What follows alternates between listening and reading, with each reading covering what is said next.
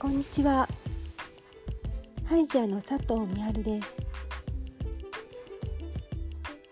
今日は2019年5月1日です。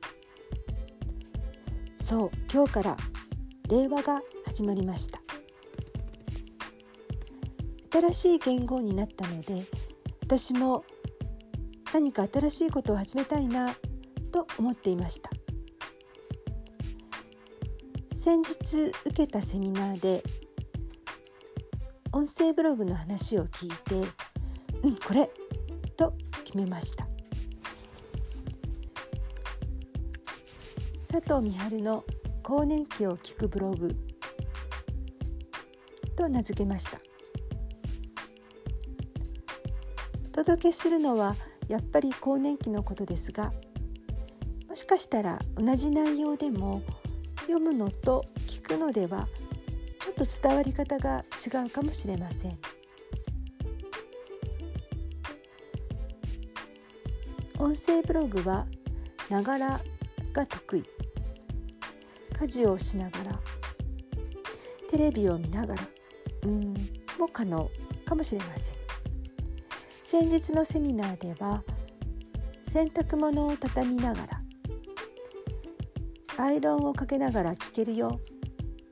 って言ってました。あと他に何かメリットはあるかな？って考えたんですけどだんだん小さな字が見えにくかったり長くスマホを見ていると目が疲れたりするじゃないですか。音声ブログだと聞いていればいいので目は疲れません。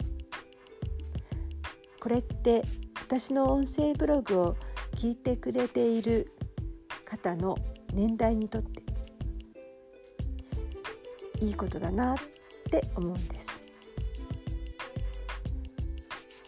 毎日とはいかないかもしれませんがいろんな情報を私の声でお伝えします。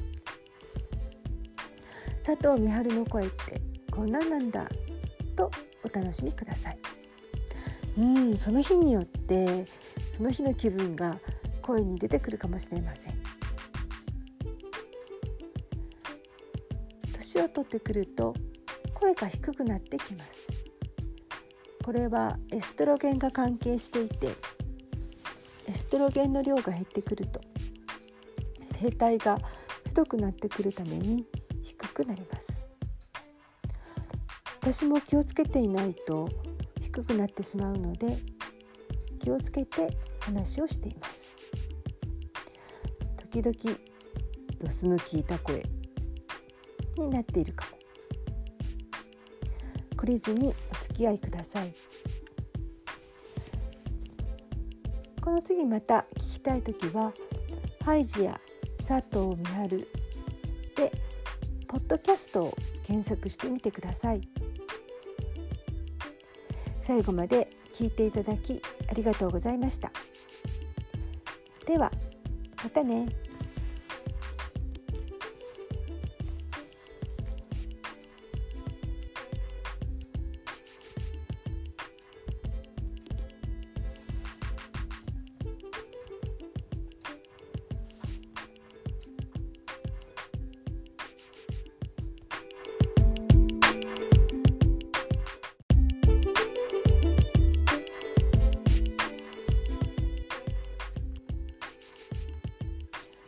こんにちは。ハイジアの佐藤美春です。令和元年5月1日から始めた佐藤美春の更年期を聞くブログ。1回目の配信から間が空いてしまいました。本当はすぐ録音するつもりだったのですがうちの11歳になるヨークシャテリア。リッキーの具合が悪くなり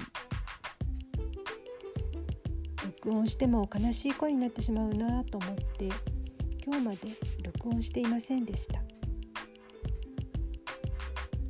でもこのアンカーを見てみるとその間にも1回目のブログを聞いてくれている方が増えていてやっぱりお伝えしなくてはと勇気をいただきました。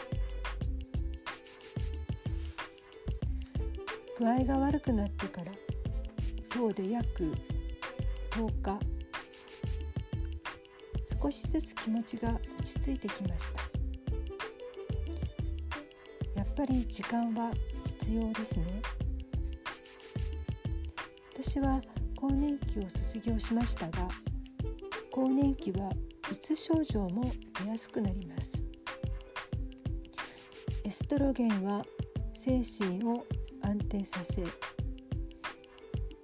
幸せホルモンのセロトニンの分泌も良くしています。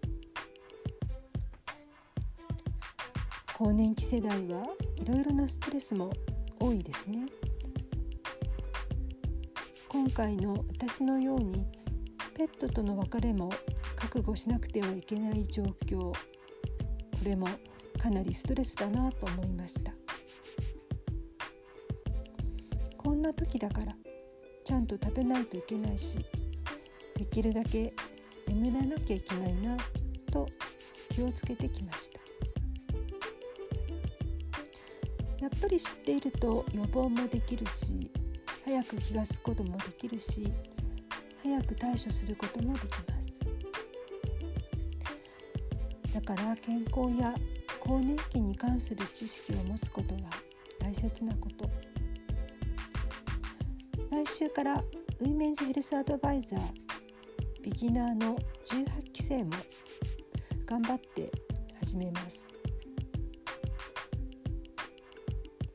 昨日から来年のオリンピックのチケットが発売されました。私もサッカーのチケットを申し込んでみようと思っています。今はちょっと辛いけど未来を見つめてみるのもいいかなって思います。リッキーもものすごく頑張っているので私も頑張ってリッキーと一緒にいようと思っています。最後まで聞いていただきありがとうございましたそれではまたね。